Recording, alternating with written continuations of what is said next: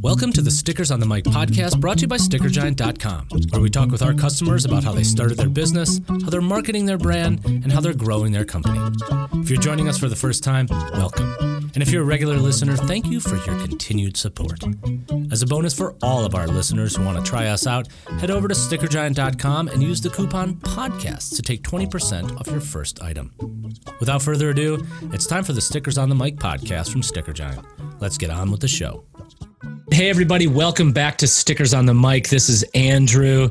Today, we're very fortunate to be dialing in Brendan Leonard from Semirad, which is an outdoor focused website and brand that covers a lot of bases. And in an effort to let Brendan tell his story, I'm going to turn the mic over to him right now. Brendan, thank you so much for joining us on the show. Uh, it's, it's really great to have you here, man. Thanks for having me.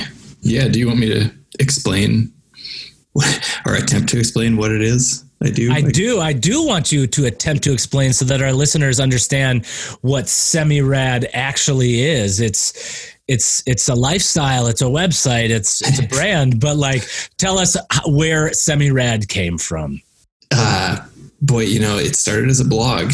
Um, because well, I, I wanted to write stories about the outdoors, or I guess sort of create content about the outdoors and adventure. So camping, hiking, skiing, trail running, rock climbing, all that sort of thing. Um, and I found that a lot of magazines weren't super interested in my idea of what was a good story. Um, so basically, I started writing all these things that I thought were funny and putting them on a website. Decided to do one a week. I thought I'll just regularly do these once a week until something happens or I get sick of it. Um, and that sort of, um, I wouldn't say it was solely responsible for uh, blowing up my writing career, but they sort of happened at the same time. And then, you know, I started, I, at the same time I launched this blog, I started getting more magazine assignments. And then, you know, a couple years later, it, it had become a thing where um, more than one editor of a magazine said, just write this like you would write it for your blog, um, which was a shock to me. Um, and since then, that was 2011, February 2011. So it's just over nine years old now. And I've kind of um, noticed or, or, sort of tried to evolve what I do according to where I can reach people. So 2016, I started sort of drawing these little funny charts and putting them on Instagram. Um, they started, you know, I noticed that people reacted to them. So I bought myself an iPad and said, well, this could be a total waste of $1,200 or it could be one of the best things I've ever bought. And just a, a way to make these drawings a little bit more, um, professional, I guess. Uh, that's that's a bad word for it because they still don't look professional, but they're just they're just hand drawn charts that are jokes or uh, other things I notice. I call it. I've started to call them emotional data visualization because mm. um, they're they're not like um, you know actual statistics. It's like here's what happens when I go to a grocery store that I am not familiar with or, or something like that. Um, they're, they're jokes. So, um, so that's led to me sort of designing t-shirts and, um, coffee mugs and doing, um, I do some of these charts for corporate clients because they feel like it's a good way to say things about what they do. Um, so yeah, the whole thing, I mean, it sort of started, I, I have a, um, my background has always been writing, um, but that's led to filmmaking, uh, film directing, story story development, consulting, um, voiceover work for films. Yeah, writing books, writing magazine articles, just sort of everything. And it's I just feel like it's a probably like a lot of people feel it's just a constant hustle to stay afloat and not have to get a real job. I guess at this point. Right. Um, so you, your writing career obviously was in magazines, like you said, and you were doing that. But when it came to like writing books, I know um, when we, we met up at your house a little bit ago, you know, we were talking about your first book, but you're like, I don't really want to talk about my first book. And I, I can appreciate that actually, because um, it's so far away, right? You're like mm-hmm. on to the next project. But that first book, you got to get that one out the door to like say that you write books, right? Um, how have you come up with these book ideas? That's really more my question about the first book and then all the books is like, where did you come up with that idea? Oh yeah, I, you know, I was just um, had moved into my car after a breakup and was working remotely for a large tech company as a copywriter, and uh, really thought there was a story about road trips and trying to find yourself and blah blah blah. And um, I was living in a 1996 Subaru Impreza Outback for six months. Um, so not really sleeping in it too much if I could avoid it. But I had been reading road trip books my whole life and tried to string together quotes from those books and um, you know other other things like you know Thelma and Louise. I think is a great road trip story. Um, things like that, and just try to pull it together and try to figure out what. Uh, just ask some questions about how we live our lives and what we focus on, and um, yeah, it yeah, I ended up self publishing it and it eventually sold around 10,000 copies still out there. Um, but I think publishers don't necessarily care about your idea sometimes if it's not a super strong idea. But if you can show them that you can sell a few books on your own, they become a little bit more interested, which I think is what happened to me. I'm not sure. Um, but yeah, since then, I've only written two real narrative books. Um, one is about road trips, and the other one is sort of about climbing and addiction.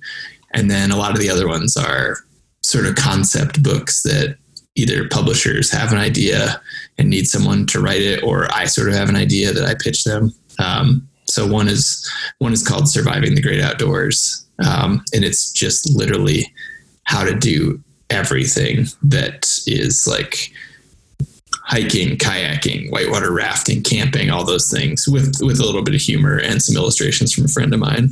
Um, you know, I have one that just is coming out in April called The Camping Life, which is um, I don't think I'm supposed to call it a coffee table book, but it has lots of really pretty photos in it from my friend Forrest Woodward, and I think that's um, the the pull of it is it's our love letter to camping, but I think it's also something you throw on your coffee table and flip through from time to time. Um, so they, they kind of go all over the place and they have varying levels of success and sales. And um, not a single one of them has been a quote unquote bestseller. Um, but, uh, you know, if, if one of them does someday, maybe I'll, maybe I'll move into a bigger house or something. I don't know.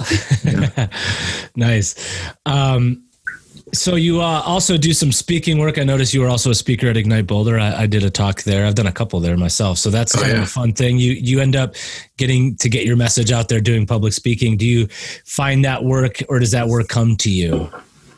Uh, yeah, it it generally comes to me, not in a huge. Um, there's not a flood of people looking for a speaker like me. Um, right. I'm not the like Britney Spears headset. Um, suit and tie. Here's how you can climb your own Everest. Uh, speaker that you hire for your um, your corporate event. I'm I call myself a low polish motivational speaker, where I tell a very authentic, real story, but it's also, you know, it's not. I, I feel like the people in the audience hopefully can relate to it on a level of, oh, this is how this sort of thing applies to my everyday life or work.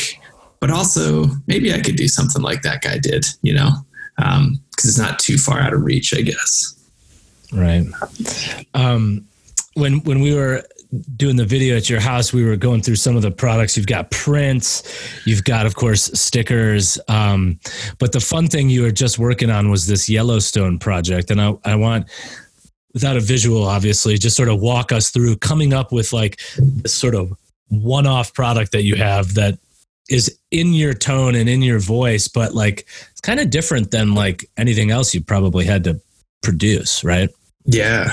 Um, yeah. So I have to come up with an idea every week for my blog. And some weeks, you know, I'll just draw a flow chart or something that's just a drawing. And most weeks I, I try to write because that's easier for me. And I'm not actually that good of a, an artist. Um, but you know, every year in Yellowstone National Park, there is there are stories of tourists getting way too close to wildlife, and I've seen it myself being there. Um, and you realize that a lot of people believe it is some sort of zoo without fences, where the animals can be approached and and I think people fail to recognize that like a bison can run like 30 miles an hour if you if you piss it off, um, which is like you're like sneaking up on a running motorcycle, and if it decides to just drop its rear wheel, it's going to kill you.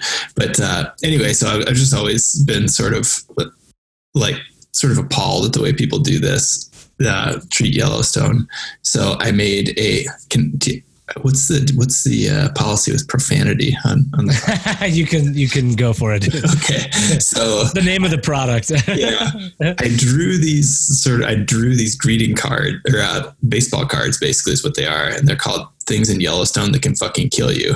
And so it's eight different animals and um, other phenomenon. So like grizzly bear, elk, mountain lion, rattlesnake, um, geothermal pools, and the Yellowstone super volcano. And there's two others in there that I'm that I'm missing, but a moose, something else. Anyway, there you know it it describes three characteristics of the. There's a photo. Sorry, there's a photo of the animal on the front, and it, it's I modeled it directly after like 1984 Topps baseball cards or something like that. Um, and you flip it over and it has three characteristics of the the animal, you know, how fast it can run, whatever, things like that, what they look like. And then the fourth one is always can fucking kill you. Just to remind people that, oh yeah, these things can fucking kill me. And uh, the fourth one is the Yellowstone super volcano, which if that thing erupts, there's a lot of us are going to be dead. So um, it's intended as a joke. And, you know, I put it on my blog and put it on Instagram and somebody on Instagram said, you should actually make these into trading cards. And I started looking it up and you can do it. Um, you can get custom baseball cards printed. Like if you wanted to, you have three kids and you want to get baseball cards made for your whole family, you could do this, you know? Um, so I did. And um, I wouldn't say it's been the most profitable thing in the world. I think I had to have 200 of them printed and I, I broke even, but it's just mostly this fun thing, you know, where people can have these funny trading cards. Um, but I've realized that I should maybe just make it things in the outdoors that can kill you because it's a little bit more broad. You don't have to have been to Yellowstone. Right, that could be your evolution of it, right? Yeah, yeah, but it's fun, you know. You're just like, ah, you know, I want to do this thing that's like sort of an art project, and then, you know, put it out on my virtual sort of arts and crafts market table and see if people like it and you put it out there and a few people buy it and they dig it and you know sometimes if they're on my website and they buy a t-shirt they also buy a thing of yellowstone trading cards that are funny to give to somebody or, or whatever um, or yeah one of these fun little prints which some of these are really great right and just they're cool yeah where you're just like i don't know maybe i'll maybe i'll make this and see if people like it and you know magnets are another thing or coffee mugs and it's a really cool universe to be a part of right now where you can just make things and with relatively low costs, I guess. Yeah. So how do you do? You, who's doing your fulfillment and all that back end of this? Uh, it's a company called Printful. Oh, nice. And they're, I believe their corporate offices are in Charlotte, North Carolina. But so t-shirts they print on demand, prints they print print on demand. So basically, if somebody goes to the website and orders a t-shirt, they print it and then they they send it out. Um, same thing with coffee mugs, most of that stuff. I also sell signed books and like those Yellowstone trading cards. So I basically just send boxes of stuff to Printful and they warehouse them for a monthly fee and then charge you, I don't know, like $3 every time they fulfill something. So it's really hard to make money on very inexpensive items like trading cards. So they're it's not really a money maker for me more, as as much as it is just hey, here's a fun thing if you buy this, I won't lose money, but I'm not going to be, I'm not going to be, you know, refi- I'm not going to be buying a new house with the, the money from some of these things. So. Right. Um, right on. Yeah. Cause I know like just figuring out fulfillment and e-commerce is for some people really daunting. So it's good that you've been able to like scale it and it doesn't seem like it's something that's stressing you out. You know what I mean? Yeah, it's. I think there's a lot of options out there for people, and just figuring out what works best for you is is definitely a thing. And um, you know, I could could try to do it from my living room, but it's it would be extremely difficult. Um, right, right. I didn't realize how much really, you know, I think I don't know what the statistics are, but I've heard of like businesses saying, "Oh, we do over half our business um, during the holidays," and you think of a storefront that's open 12 months a year and they don't do they don't do anything for several months, but then all they just get crushed during the holidays. And I saw that happen. I didn't have to really deal with it. I wasn't like shipping stuff out of my living room, but I did see a few, you know, the customer service aspect was was evident during that period where people were going, Hey, is my stuff gonna arrive in time? And you just kinda gotta be like, Well, we'll see what we can do. And if it doesn't, I'll give you your money back. But enormous amount of sales during that period. So very right very educational for me. right, yeah, learn as you go. Um, very cool. So that's a, that's a big part of your business there, and and trying to figure that part out. Um, on the top of the semi-rad website, though, in, in the nav there, uh, I noticed there's a couple of things that really stuck out. Is there's the 52 marathons and then the 100 favorite things pages. And I want to just talk a little bit about this 52 marathons. Tell, tell us a little bit about that. What what went on there? Oh yeah, so I, I turned 40 last January, so January 2019, and um, I've been getting into ultra running the last, well, I guess almost five years now. Um, so we're running races longer than a marathon, and um, I had started to just, I think 2018, I had sort of looked back at my Strava data and realized I'd run like six marathons without really trying. You know, I'd like go for a long trail run or I paced a friend in a hundred mile race. So I, you know, accompanied him for the last 30 miles or whatever, walking and running. And I thought maybe I should do, try to do a bunch of marathons in 2019. And that turned into maybe I should try to do 52 of them. Um, and I didn't tell anybody until I had done like five or six of them. And I was talking, you know, I tell my wife, like, I think I'm going to try to do this, you know, so it was like one a week.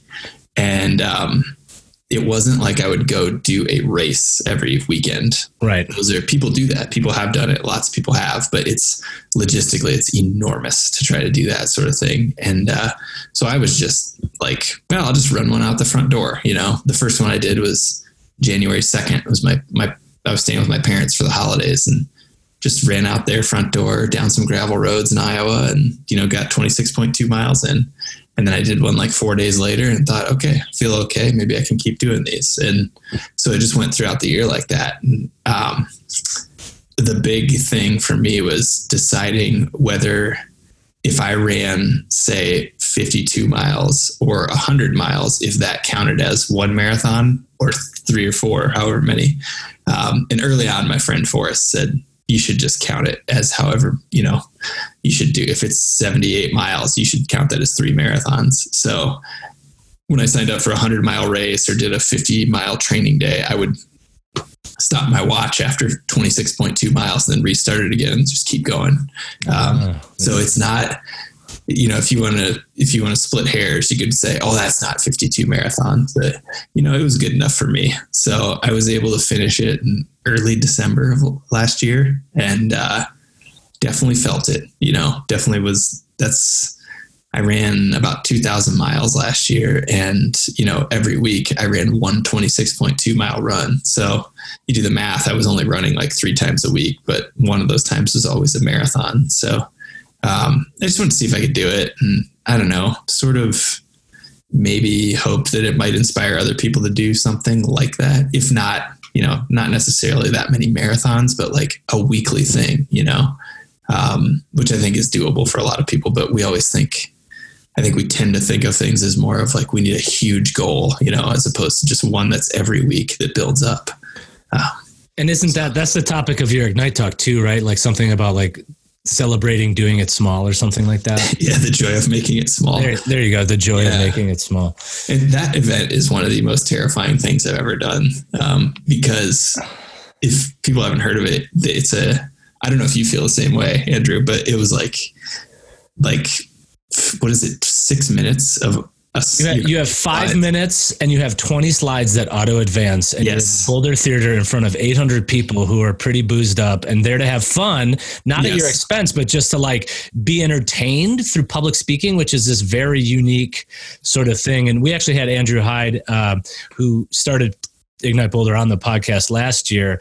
And, um, you know, I've done two of them. I did a talk about the cannabis class that I teach and then the Star Wars class that I teach. And I'm pretty familiar with those topics, but you're going through the speaker training and you got to get, you know, really tight slides for t- 20 of them in five minutes. And you like, you're practicing in the car, in the shower, walking around for like weeks trying to really, Oh, yeah. like, where's my laugh line? Where's this? How am I going to do Mhm. this?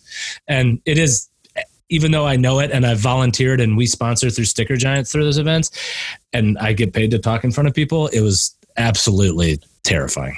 Oh yeah, and if you if you mess up, you don't get to go back. You No, don't you just, just pause gotta, your slides. you gotta go, dude. because because it auto advances through the next. It's like five people in a row, right? Correct. It like you got to get off the stage. Yeah, Right. and it's yeah. So you have to finish, and it is a very forgiving, very supportive crowd. But uh, but yeah, I've I've been there when people have lost their place, and it's it's uncomfortable. But people just like they get you back into it by like applauding and whatnot. But it's terrifying. But yeah, my my talk was um, about you know, as you're young and you're a writer or a creative or whatever, you have these illusions that you're going to be a best-selling author or, uh, you know, have the number one song in the country or whatever. And the idea of just making a living as an artist or a creative um, that's not you're not famous, but you are able to do it as a full-time gig is a thing you don't really hear about very, very often. And I, I really have enjoyed that. And it was one of the central parts of the story was having a guy just like chase me down at Garden of the Gods in Colorado Springs when I was there working on a climbing guidebook, just like tailgated me and pulled, I pulled over and he was just happened to be on a road trip uh, from out from Tennessee, uh, inspired by the book I had written, like published like six months earlier. And he just like saw my van, which had my website name on the side of it, and chased me down. And we met, and it was like this cool thing. Like, got, got my photo taken with him, and you don't realize you're reaching people unless they tell you, you know? So super cool thing. And just other thing, other benefits like that, like maybe being a best-selling author isn't, you know, the only mark of success you can, you can hang on to. Totally. That's awesome. Sorry, we, we segued from the 52 marathons into the Ignite talk, but Oh yeah. but that's okay because um, it's part of your story. And then you got this 100 favorite things page, which is just kind of a cool like way for people to get to know you, which has like all kinds of just random links to things that you like, and it's clearly very much like in your your um your voice. You know, you know what I mean?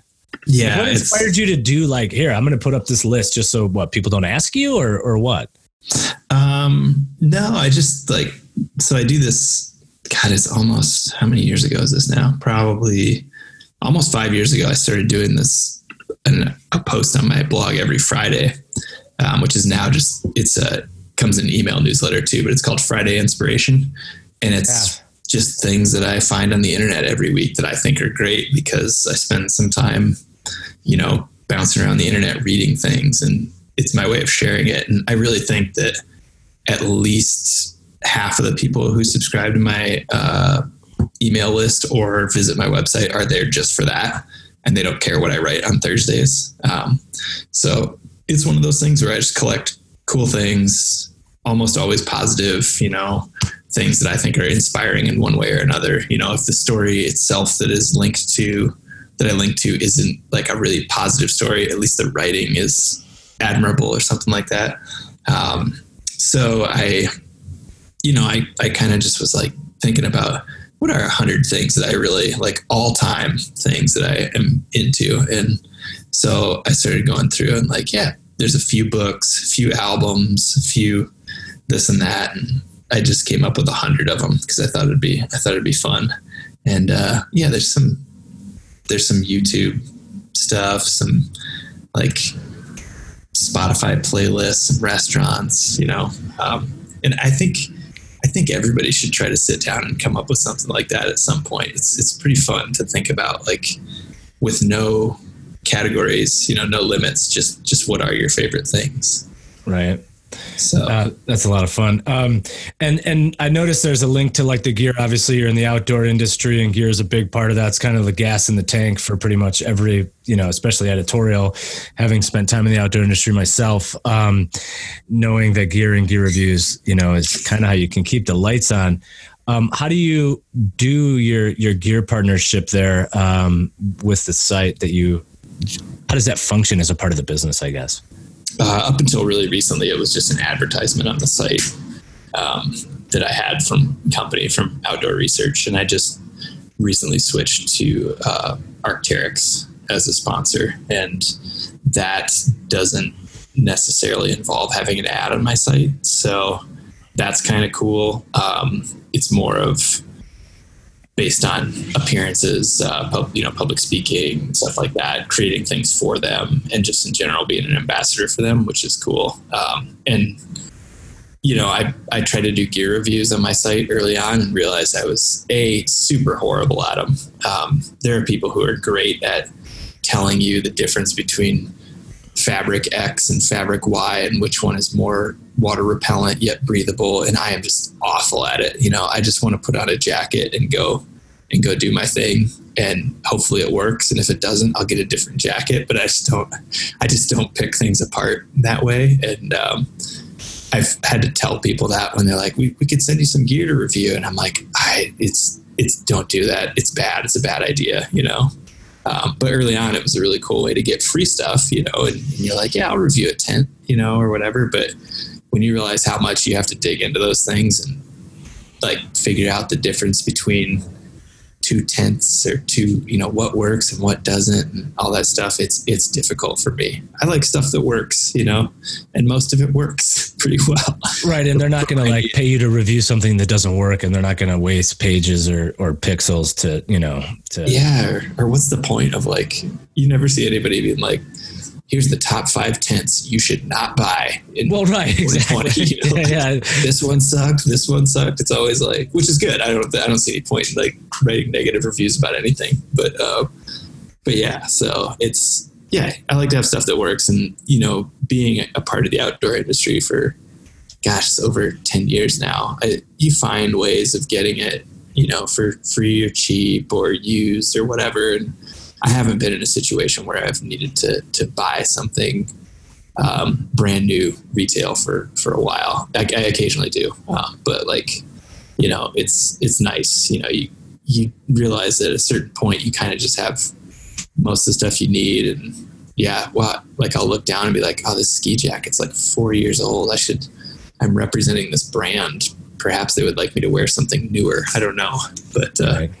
but you don't really need to so so you've been able to partner with some companies to to help out with the site, um, which is a nice little sort of foundation. But otherwise, it's you know getting out there and doing it and and doing the work. Um, what does your creative process look like to come up with one of those graphics? You've by setting a weekly deadline for like a post or whatever or or whatever your your goal is that repetition and that routine is obviously crucial but mm-hmm. like how do you come up with the idea itself i guess right yeah, I you know I I hadn't um, so the year before I started my website, before I started semirad.com, I went on this bike tour across the U.S. with my buddy, um, and we were trying to raise money for the nonprofit I worked for at the time. So, as a way of keeping staying in people's consciousness and also updating our mothers and girlfriends where we were, I kept a blog of our trip, and this is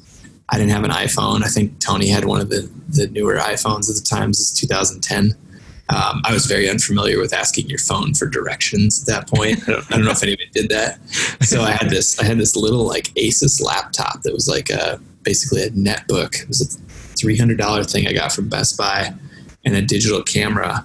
And I would, every night we would stop at a hotel. Tony liked hotels. He was not a big camper because he's seven feet tall. So there's also it's also hard to find a tent that fits a seven foot tall person, but uh, and a sleeping pad, et cetera, et cetera. So we'd stop at a hotel every night, and um, I would write what happened that day. And you know, a lot of days it wasn't that exciting, but I realized that yeah, it was it was you know pretty boring day. But a lot of my friends who were just at their jobs you know, back back in Denver or wherever, just working. It was more exciting than some of some of their days at work. So, a little escape for them. And I, um, I read that back in the okay. I mean, so I was the target audience, and it did do that for me. Awesome. Right? You know, you know what I'm saying? Like, because I read your work when I was at Backpacker, and then, you know, I the launch of Semirad when it went live, I was like, this is just great. you oh, know I mean? like, like, the way it all came together, I was like, talk about parlaying like the ethos and and explain to me, or, or not just me, I know, but for our audience, the ethos of what like semi dash rad actually is. Because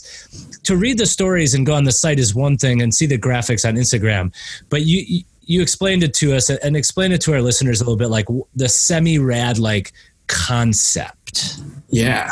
So, yeah, to back up, I was um, after that bike trip, I was talking to a friend who works at a branding agency, and I said, I think I want to start a blog. And we were just having coffee, and he goes, You know, one thing to think about, the thing I really liked about your your blog when you biked across America is that every morning it was there. When I got up, I knew there was going to be something to read. And he said, You might think about that regularity. And I right there, I said, okay, I'm going to do it every week then. You know, and a lot of people will start a blog and say, I'm going to blog every day. And it's, there's, it's just, that's really difficult for a lot of people to come up with a new piece every day. So I said, you know, every Thursday, I think I can pull that off.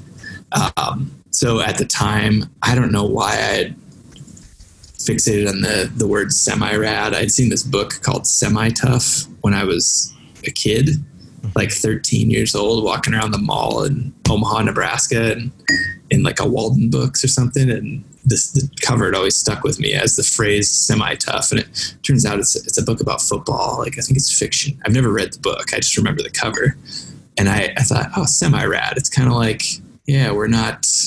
I'm not that great. I'm not like climbing Everest or even El Cap. I'm not winning marathons. I'm not like super. I'm not really good at that good at anything, but I have fun. And I think most people are like this. You know, most of us are not in the top 3% of our sports. You know, we're just out there doing our thing. So maybe I can capture that sort of ethos and put that in the form of stories on my blog and find the things that we have in common. Um, and since then, it's sort of I would say it's evolved a little bit. The original tagline was something like the relentless pursuit of the every man's and every woman's adventure. Um, and I think of it more nowadays as a place to create um, content that's positive in some way. Yeah, some of it has to do with adventure, but sometimes I just write about something that's barely relevant to adventure, but is also a life thing. Um, just hoping that it doesn't, you know, there's so much stuff. If you spend any time scrolling through anything besides Instagram, you're like finding so much negative stuff to read. And the internet in general just makes you feel bad in a lot of ways. And I think, well, if these posts are not going to go worldwide or, you know, they're not going to like blow up the internet, but maybe they'll make a, a difference to a handful of people, you know, every Thursday or every Friday when I do them. Um, so it's, yeah, it's I've sort of I'm not a extremely positive person by nature, but I have sort of disciplined myself to not be negative on the internet.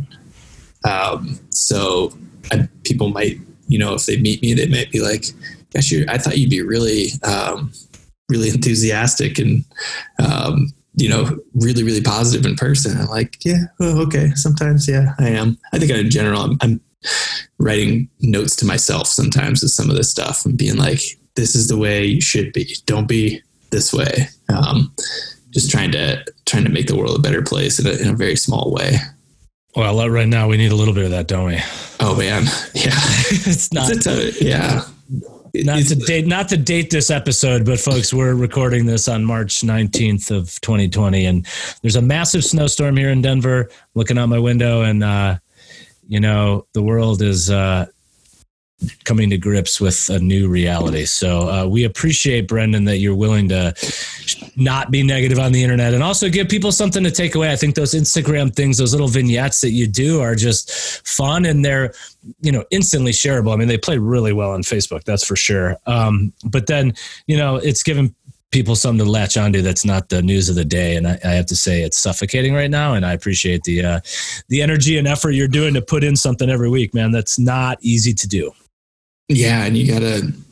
I mean, I've been thinking terms in terms of, you know, if you're if the content you create responds to the news or the sort of thing that's of the moment, oftentimes that content is only good for about five or six days and I sort of want things that are able to live a lot longer than that, you know, like, yeah, maybe, maybe I don't want to be, you know, maybe we'll get away from smartphones at some point, but I think we're going to have toasters, you know, in like 30 years. So jokes about toasters are always going to be, they're going to be pretty good probably through the end of my lifetime unless we find a better way to make toast. Um, right, like don't put a knife in it.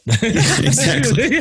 Like that and time honored advice from your parents. Yeah. And, and there's a place for that sort of stuff but i always think of like if i'm writing this could it go in a book and be good in five years or would it be sort of you know of the moment and go away? Um, and i have done a handful of those things but yeah right now it's it'd be there's a lot of material you can put out that has to do with the way everybody's feeling right now. And it's, I think some of it is, you know, it's good, but I also, I kind of battle with that going, well, maybe I just want to sort of keep doing my thing in good taste, you know, not like, not like avoid the issue, but sort of just do your thing and be a break from all the, cause like, be a break from all that news because literally your entire news feed is taken up by articles about this and it's not helping it's not helping me become less anxious um, right and you got to separate there's brendan the guy with the social network and then there's brendan who runs semirad who's trying to make sure that the rent gets you know the lights mm-hmm. you know what right. i'm saying?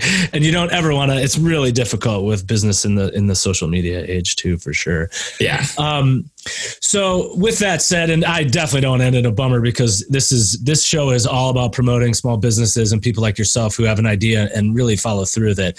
Uh, what do you think is next for semirad other than global pandemics you know uh, aside like what do you where where is semirad going to go in the next year or so Oh, you know, I'm trying to figure out more ways to um, make things that will be um, useful to people in, on their walls. You know, um, things like that. Other book ideas. I have book projects in the works. Um, you know, it's cool to like to be able to reach people via social media, but a large part of what I do is just basically giving away these square shaped charts, and they just get they get used without attribution all over the internet and it doesn't really benefit me right. that well so i'm like would rather be something that's a little bit longer lasting than just that day in somebody's life so i have a few different um, products that i'm i was gonna put out a few different things in the next couple months but i don't you know it's like it's really just tone deaf to be like, "Hey,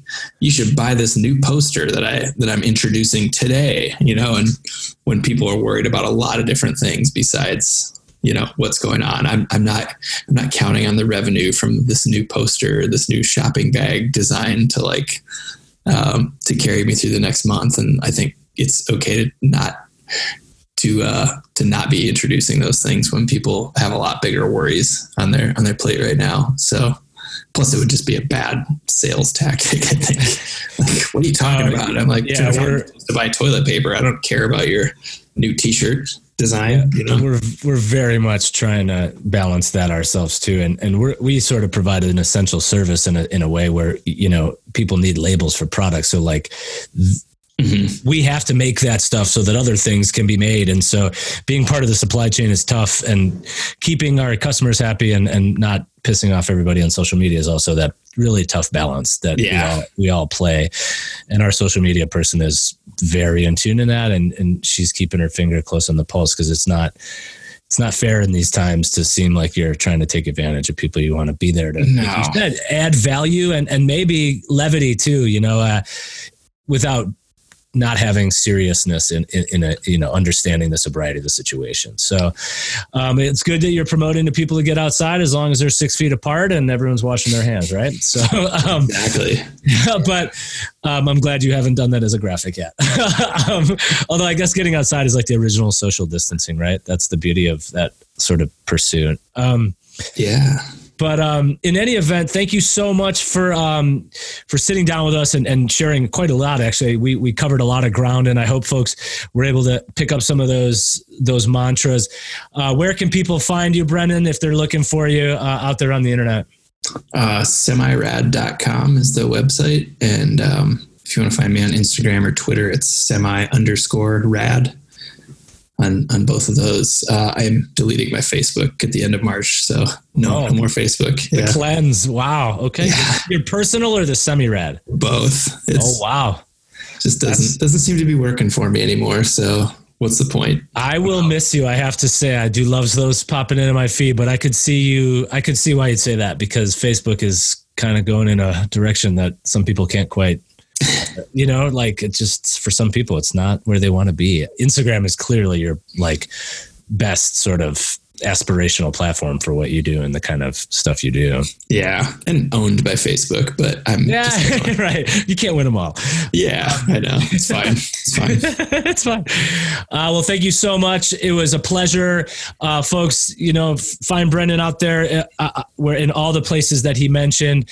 It's always a pleasure sitting down with you, folks. Be safe out there. Be well. Thank you so much for tuning in to Stickers on the Mic. We hope you, we've been able to add a little bit of service and perhaps little bit of levity to your to your week. So thank you everybody out there in podcast land. It's always a pleasure and don't forget every sticker has a story. Thanks Brendan. Thanks Andrew. That wraps up this episode of Stickers on the Mic, brought to you by StickerGiant.com. You can download us on Spotify, iTunes, Google Play, SoundCloud, or your favorite podcatcher. If you enjoy what you're hearing, please leave us a review. It helps us reach new listeners and share our customers' sticker stories. And if you're inspired to create your own stickers or labels, head over to stickergiant.com to check out our options and use the coupon PODCAST to take 20% off your first item. Thanks again for listening to Stickers on the Mic.